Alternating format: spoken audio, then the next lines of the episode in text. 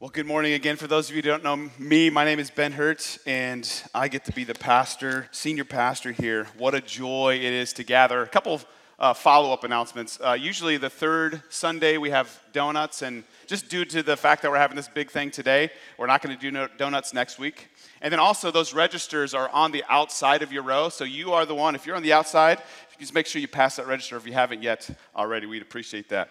Well, let me invite you to open up your Bibles to the book of Ephesians this morning. We're going to take a break from Colossians for a few weeks, and uh, I'm sorry, Acts, not Colossians. That was Colossians a long time ago. We're going to take a break from Acts this week, and we're talking about the church. We're going to talk about the church. So, what comes to your mind when you think about the church? And how would you define what the church is or, or what the church does? And how do you approach church? There are many different ways that people look at the church. Some look at it as the place that you probably should go to on a Sunday morning because it's the right thing to do. And, and so there's a sense of obligation that you have to go. Now, some think it's just full of hypocrites who speak of a Savior and then they just deny Him by the way that they live their lives. Some think of it as a building you go to. Others desire a church that's more like a country club where you're just around people who understand the right politics and make life easy for you, and it's just a place to relax and escape the world for a while. There are people who look at the church as a place that they will never be worthy to step foot in because of all the bad things that they have done. Do any of these hit home for you? Do you see the church in light of anything like this? Well, let me just share with you a quote from Charles Spurgeon because he saw the church much differently than those things. Not something that is perfect by any means. He did not look at the church as something of people who had it all together, yet it is something that we should give ourselves to. Listen to what he has to say about it, uh, about the church.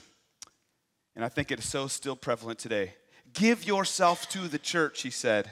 You that are members of the church have not found it perfect. And I hope that you feel almost glad that you have not. If I had never joined a church till I had found one that was perfect, I would never have joined one at all.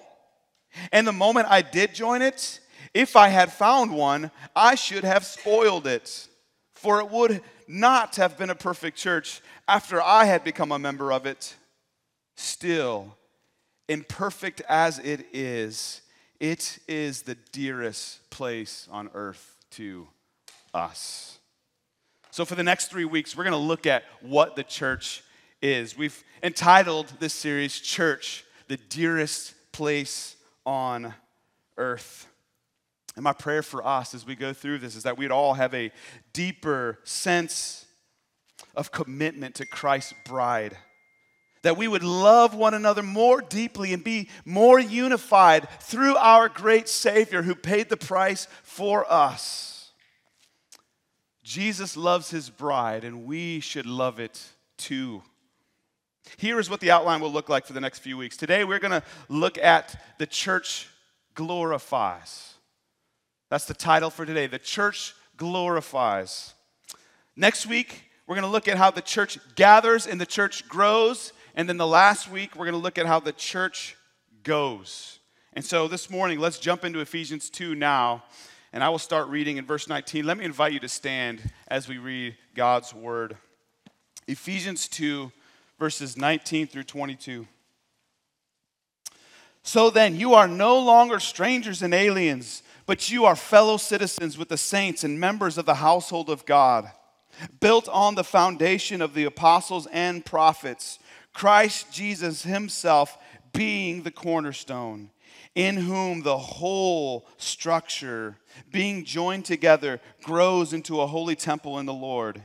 In him you also are being built together into a dwelling place for God by the Spirit. Let's pray. Lord, thank you so much for your word. We thank you for the saving grace that we sang about, Lord. where death no longer has a grip on us because you have set us free in Christ. And if we are free in Christ, we are free indeed. And Lord, you established the church to be the hope of the world. And I think Spurgeon has it right. The church is the dearest place on earth when we have the proper understanding of what you have done for us. And when we start treating people around us in the church the same way you've treated us, Lord, it does transform those around us because it's so foreign to the world. And so, Lord, I pray this morning, I pray that you would spur in us a deeper love for the church, but also, Lord, a deeper love for you because a deeper love for you naturally flows over to love the church. So, Lord, would you speak to us this morning? Would you encourage us? And it's in Jesus' name we pray. Amen. So, as we jump in this morning, the passage we just read shows us three reasons why the church glorifies. Three reasons why the church glorifies. The first reason is this the church is made up of those who were once aliens. The church is made up of those who were once aliens. Look again at verse 19. So then you are no longer strangers and aliens, but you are fellow citizens with the saints and members of the household of God. You know, as you see here, we are introduced to something that we once were, right? Aliens, strangers. And what does it mean to be an alien or, or a stranger? Of course, we're not talking about aliens from outer space. We're talking about aliens from another country, right? You, when you think of a person who is an alien to the US, what do you think? It's someone who doesn't wasn't born here and they come and they visit and it's a strange place. They aren't from around here. Things don't look the same way. Things aren't done the same way that they had done it in their country. There's a sense of feeling like you don't belong and how, how, many of you have been to a different country before? Primarily where they speak a different language than English, like English is not a major language. So I've been to uh, China about 14 years ago, and I went to Hungary about six years ago and didn't hear a whole lot of English. And it, it was very apparent when I got there like, this is different. Things look different. The atmosphere is different. I don't understand what they're saying. When I'm ordering things from the menu, I have no idea what I'm getting, and I'm just praying it's not something that I can't handle. Uh, it, it is a sense where you just don't belong. I remember when we went to China, we pulled up to this very small province in China called Hachou. And when we got out of the bus, I kid you not, within minute, a few minutes, we were surrounded by the Chinese people there who were just enamored with, with the Americans that they had really never seen. They'd never really seen white people, a lot of them hadn't. We had a blonde girl, and they were super fascinated with that. Uh, well, one night we went and played basketball. Uh, and so we had an interpreter with us, and they, they asked if we could play, and of course they were all about it. And within 20 minutes, we had hundreds of Chinese kids surrounding us as we played basketball. Uh, you guys remember Eminem, who has helped lead worship a little bit? Uh, so Eminem is black, and they were super fascinated with him. So here you got this black guy who's awesome at basketball, and they literally, right in the middle of the game, they pull him off the court and start taking pictures of him because they had just never seen that. They, they were a small province, probably most of them had never left that. It was, we definitely felt like we did not belong. And isn't that the same for us as when we are born into this world? We are all born strangers. We're all born aliens to the kingdom of God. The things of the Lord don't come natural for us. And maybe you this morning, you feel quite lost with church. And you question why would we hold so close a book that was written thousands of years ago? And why do we sing songs to someone that we can't see? And why, oh, why did I wake up so early on the weekend to hear some guy talk for 35 minutes? We can have these feelings. We were all born strangers to God, separated from Him. The things of God aren't natural to us. But then God intervened, didn't He? And he revealed his holiness to us. And in light of his holiness, we saw our sinfulness and we saw how utterly short we fell of his glory. And yet, through the power of the Holy Spirit, He opened our eyes to the reality of our need for a Savior. And by His mercy, He granted us repentance and forgiveness for our sin. And we went from alien citizens, from aliens to citizens in the kingdom of God. That is a worthy thing for us to glorify God for, isn't it? We were once strangers, and He made us part of His family. Thus, we have the church. And as we think about this, I want to talk about three characteristics of what a church is and what it isn't, because we can get confused on this thing. So here's the first thing I want you to think about in light of this the church is made. Did I skip one here? The church is about the people, not the building. That's the first thing I want you to write down. The church is about the people, not the building. Any AVB fans? Uh, Acappella Vocal Band? Anybody out there? Oh, praise the Lord. Praise the Lord for you. so, Acappella Vocal Band was a group from a long time ago, and they had this song called You Can't Go to Church. And the whole gist of this song was you can't go to church because the church is you. And that's the truth. We don't go to church, we are the church. That's why when you come in here on Sunday morning, when I come up here and greet you, I say, Good morning, Gospel Community Church. I'm not talking to the four walls. Hey, four walls, good morning. Doors, good morning to you. Windows, hello, how are you today? We are the church. The church isn't a place you go to, the church is who we are together. But there still needs to be some clarifications on that. And so here's the second thing the church is made of the transformed, not simply the attender. So, what do I mean by that? What I mean is, just because you go to church doesn't mean that you are part of the true church. The church consists of those whose lives have been changed by the power of the gospel. Those who have seen the holiness of God in light of their sinfulness and repented of their sin and placed their faith in Christ to save them. And it's with this gift of repentance and faith from God that change comes to us, where we start to become more and more conformed to the image of Jesus. That is who is part of the church. That is who makes up the church, not just simply those who come and sit in these doors. And so that could mean that there are people here today who are sitting in the church. There could be those who have declared, I'm a member of Gospel Community Church. We've heard a testimony, but there is a chance where there is no true conversion, there's no true change in your life, that you are not part of the invisible true church. The true church is made up of those who have been changed, not perfect, not have it all together, but yet they are becoming more and more like Christ. But this comes with danger, doesn't it? That thought. Because we can get caught up with the thought that, well, I'm, I'm, saved and look, I've got it all together. In fact, I had a theology professor who is a pastor as well in college, and he said that one of his members came up to him one time and said, You know what, Pastor, I haven't sinned for three years. That's amazing. So here's the last thing that I want us to be aware of the church is full of imperfect people, not people who have it all together. Can I get an amen? None of us here is nailing it. We're going to have a report from the church later. I don't think as a church that we are nailing it. We are imperfect people who are becoming more and more like Jesus, but we still sin. Here's the amazing thing of God, though. At salvation, God justifies us by his grace. And we are declared perfect. And Christ's righteousness is passed down to us so that when a person has been truly changed, truly saved, when God looks at us, who does he see? He sees his son. Amazing. But we still sin, don't we? We still struggle. We still mess up. And yet God responds to us with grace. And if God responds to us with grace, what does that teach us and how we are to respond to one another? And yet, what do we so often see in churches? A lack of grace. One strike and you're out. Isn't that our society today?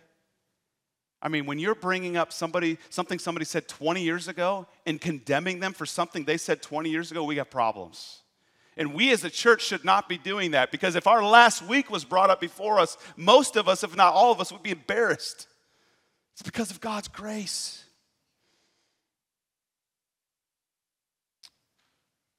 Many people have been treated poorly because of one mistake they made. Someone or someone and someone wrongs them in a wrong way. And so instead of saying staying in the church to work things out, it's easier to just do what? Leave.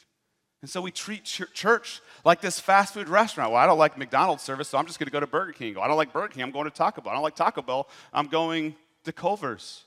And then that's kind of like the promised land, so you stay at Culver's. But, but you get what I'm saying, right? Like we just so easily get offended. And so instead of trying to work things out, we have this expectation that I have it together, but you don't. So I'm going to go find some place where they have it all together. And what did Spurgeon say? If I were to find the perfect church, when I would join it, it would be no longer perfect. And the same is true for all of us. Sadly, though, some of you have been hurt by church leadership who has had the expectation that you should have it all together. And instead of coming alongside the broken and the hurting, they wield the sword of dis- discipline, striking those who are ruining their country club. May God never allow us to do this. We have to be better than that. We are the bride of Christ, and we all were aliens and strangers, separated from God, and He made us citizens. And it's only by His mercy that we become children of God. So, in order for us to become the dearest place on earth, it must come from a place of those who understand that they were aliens. And so there's room for more people who are like us. We must view our brothers and sisters in Christ in the same way, even in our ugliest days, and be willing to come alongside to lovingly confront when needed, to work through it. The church is made up of those who were once aliens. This is reasons for the church to glorify. Amen? Amen? Look at verse 20. Fellow citizens with the saints and members of the household of God. Verse 20, built on the foundation of the apostles and prophets, Christ Jesus himself being the cornerstone. Here's the second, second reason the church should glorify. The church is built on Christ. The church is built on Christ. It says Christ is our cornerstone. We talked about this in Colossians. The, the cornerstone is like the first stone that's put in place of a building. And the whole structure then is built upon that one cornerstone. So if that cornerstone is off, what happens to the house? The whole house is off. The whole house could find itself in ruins because it didn't have the proper cornerstone. If we build on anything else rather than Christ, it will crumble. And churches can't afford to build on a different foundation. You guys remember this summer, the Miami condos that fell? Just listen to what happened on that day. On Thursday, June 24th, 2021, at approximately 1:25 a.m. Eastern Daylight Time, Champlain Towers South, a 12-story beachfront condominium in the Miami suburb of Surfside, Florida, United States, partially collapsed. 98 people died. Four people were rescued from the rubble, but one died of injuries shortly after arriving at the hospital. 11 others were injured. Approximately 35 were rescued the same day from the uncollapsed portion of the building, which was demolished 10 days later. The main con- contributing factor under investigation is long term degradation of reinforced concrete structural support in the ground level parking garage under the housing units due to water penetrating and corrosion of the reinforcing steel. The problems had been reported in 2018 and noted as much worse in April 2021. A $15 million program of remedial works had been approved before the collapse, although no main structural work had been undertaken. Other possible factors include land subsidence, insufficient reinforcing steel, and corruption during construction. Do you see the spiritual connections there? I see it all over this story. Ultimately, there wasn't a great foundation to begin with. The building was built in 1980. There's no excuse for a building that young to collapse like that if it was built properly with the right foundation. And the same is true for us. We can think that we're on a good foundation. 30 years, like things are fine. And we can go that we can go on and on and on thinking we've built our life on a firm foundation, but then all of a sudden we realize that it wasn't Jesus and something happens and it crumbles. Notice who was affected by this construction? Thousands of people that we don't know about, but in particular, 98 people lost their lives. Parents, you're raising up kids. You are building your family on some kind of foundation. What foundation is it? Is it built on money, job advancements, performance, morality? When it comes to your kids, do you only praise them when they bring home good grades or have a good sports performance? If we aren't building our families on the word of Christ Jesus, if Jesus is not the foundation, then we will come to a place where we will crumble. And it may be like this Miami condo where it was too late. 98 people lost their lives.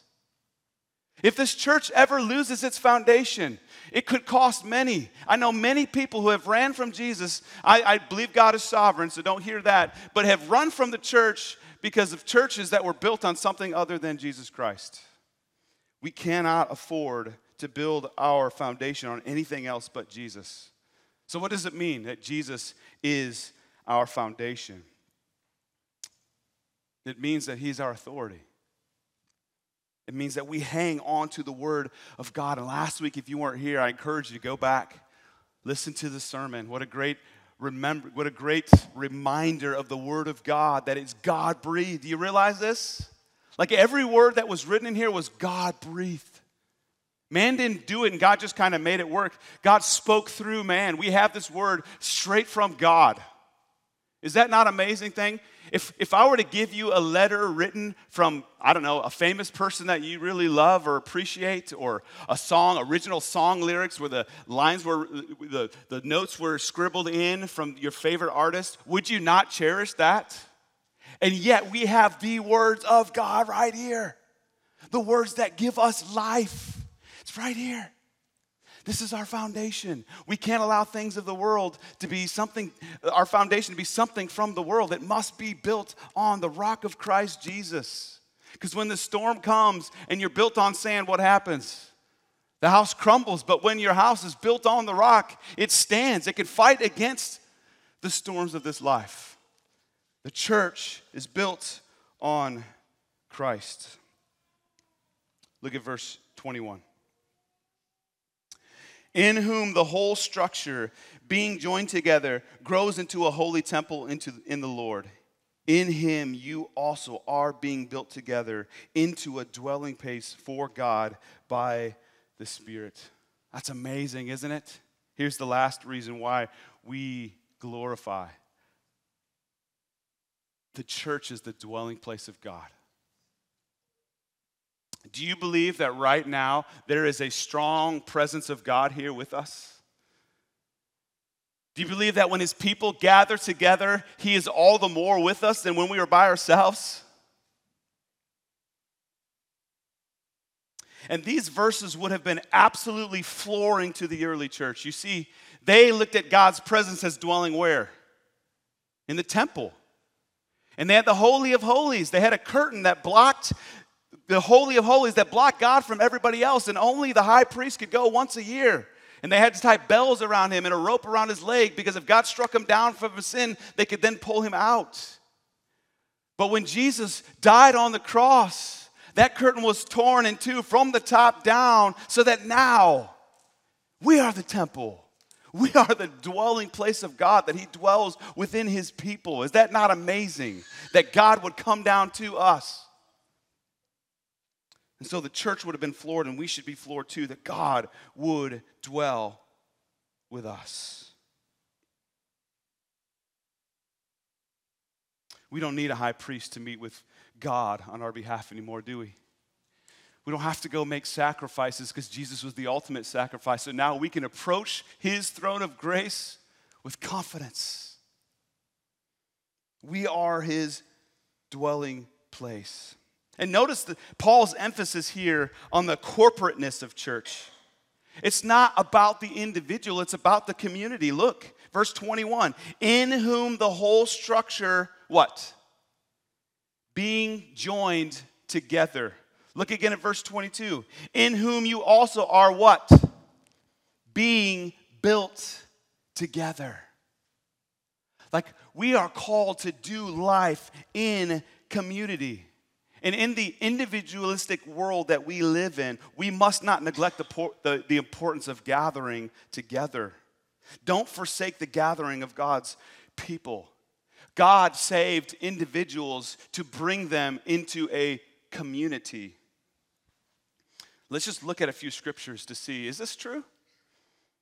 Does the scripture speak of the same way? And I think it speaks very clearly of the fact that we can't just say it's just Jesus and me and that's enough. Look at what Hebrews 10 24 says. And let us consider how to stir up one another to love and good works, not neglecting to meet together as is the habit of some, but encouraging one another, and all the more as you see the day drawing near. Do not neglect meeting together. Galatians 6 2. Bear one another's burdens and so fulfill the law of Christ. There's reason enough why we need community because we weren't built to carry our burdens alone. Like we need help. And here's the thing sometimes I have a burden on my back that I can't see and I don't even notice. I need a brother or sister to come along with me sometime and say, Ben, what are you doing? To help me to see where I'm going astray. We don't always have the right perspective, and yet that's one reason why we don't do, aren't in community. Number one, we don't want others to know about us. But number two, we think we have it all together, and we don't want anybody else to pollute us. but the truth is, we need to bear one another's burdens. That means we gather together. We have to know where each other are at so that we can do that. Ecclesiastes 4 9 and 10. Two are better than one, amen? Because they have a good reward for their toil. For if they fall, one will lift up his fellow. But woe to him who is alone when he falls and has not another to lift him up. And consider this metaphor the Bible uses to describe the church. We are the what of Christ? The body of Christ, right? Turn with me right here. Keep your finger here. Turn to 1 Corinthians 12 real quick. 1 Corinthians 12. I love this analogy of the body. I'm going to start reading 1 Corinthians 12, verse 20. 1 Corinthians 12, verse 20. As it is, there are many parts, yet one body. The eye cannot say to the hand, I have no need of you, nor again the head to the feet, I have no need of you. On the contrary, the parts of the body that seem to be weaker are indispensable. And on those parts of the body that we think less honorable, we bestow the greater honor. And our un- un- unpresentable parts are treated with greater modesty, which our more presentable parts do not require. But God has so composed the body, giving greater honor to the part that lacked it, that there may be no division in the body, but that the members may have the same care for one another. If one member suffers, all the suffer, all suffer together. If one member is honored, all rejoice together.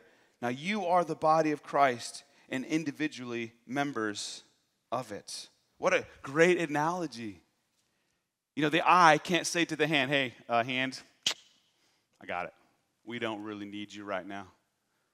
The head can't say to the feet, hey, you know what? I think I can get where I need to go on my own. I don't really need you. The pastor can't say to the person who's greeting, hey, you know what? Like, my position is better than you. I'm more important than you. And so, you know what? Like, just make sure you understand that. Like, we, we are working together, aren't we? God may have called me to be the pastor. It doesn't mean I'm any more important, more significant than you. You have a part to play. We are the body of Christ. God dwells with us. That means God's Spirit is within you. If you've truly repented of your sin and placed your faith, the Spirit of God dwells in you. And you can be an encouragement to those in the family of God as well. And for so many of us, we just have this, man, look at me, I just have nothing to offer. And, and I, believe me, I've, I've been that person often. But the truth is, if the Spirit of God dwells in you, do you have something to offer through the Spirit? Yes. The Spirit dwells within us.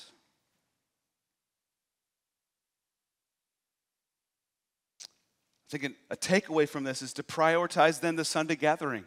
Prioritize this time together when we come. If God dwells amongst his people, and if it's together that we grow into a holy temple, then we are better together. We need each other. And when we gather together, God shows up in powerful ways, doesn't he? And don't just prioritize, I'll be there once a month, I'll be there when it's convenient. I'm not saying that there's not times where you have to be somewhere, but if this is not your priority and you only come when it's easy, what does that say about your love for Christ's bride? And you are also robbing people of the Spirit's work through you. So, why should we prioritize coming to church? Because we should go to church? Because it's the right thing to do? Because the pastor said so? How about because when we do, we can encourage one another with the way God has met us through His Word throughout the week? That we can encourage one another in that, that we can carry one another's burdens. God has encouraged you with His Word in such a way that you might be an encouragement to someone else. Your pastor has been meeting with God in His Word all week. The Spirit has been in work in my life, and I come with a message from His Word in order for you to be challenged, to be encouraged, to be exhorted. And what a travesty when we don't realize and think that God actually shows up when His people gather. I don't come up in here with my own strength, I come in here with the strength from God and His Word. And you have something to offer. If God has rescued you, He's gifted you. He's gifted you not to sit on your tail at home. Not to just come in and go home. He's gifted you so that you can serve the body.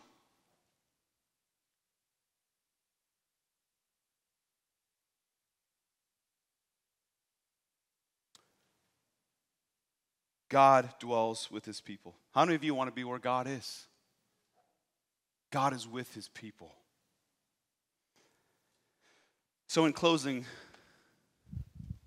the church is the dearest place on earth. The church was made to glorify, and we have so many reasons to lift him up, don't we?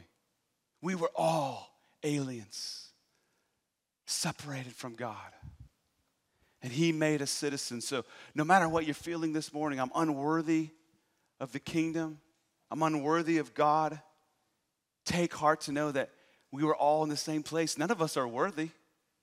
Jesus didn't come and see potential in us, as some Christian music may want to make you think. He didn't look at us and think, man, that guy's awesome. I, need, I want him on my team. God says they're all unworthy, but I am worthy. They're all sinful, but Jesus is perfect and he's going to be my sacrifice. Not by works of righteousness, which we have done, but according to his mercy, he saved us. We're all aliens. We were all aliens God made us citizens not because of anything we have done, but because of Jesus dying on the cross and God opening our eyes to his holiness. And Christ is our cornerstone, our firm foundation. He's given us the way, He's shown us the way, He's given us His word. And when we build our foundation on Christ, we cannot be shaken. And lastly, together, collectively, we are the dwelling place of God. So, why do we glorify? Because look at what He's done to us. Look what He's done for us. He's worthy of our praise. Let's pray. Lord, thank you for your word and the beauty of what you have done for us, making us your children calling us friends when we were enemies. Lord, keep us sensitive to that so that we would not grow prideful and arrogant when we look at others who are stumbling and falling and somehow thinking we have it all together. Oh, Lord, the, the older I get, the more I realize how tempted I am to think that way. To, how tempted I am to be like, how could somebody do such a thing? And Lord, when we do that, we have crossed the line of forget, and we have forgotten that we were once that. We were once aliens, separated from you with nothing good in us. Lord, renew our hearts in that. And Lord, help us, remind us of the fact that Christ is the cornerstone, and help us to build our lives on Jesus Christ. And Lord, we thank you, amazingly so. In spite of how sinful we are, we are still your dwelling place. And so, Lord, let us prioritize the gathering of your people because we need each other. It is clear throughout scriptures. There are one another's all over the place, and we need you, Lord. But thank you, Lord. You are worthy of our praise. And it's in Jesus' name we pray. Amen.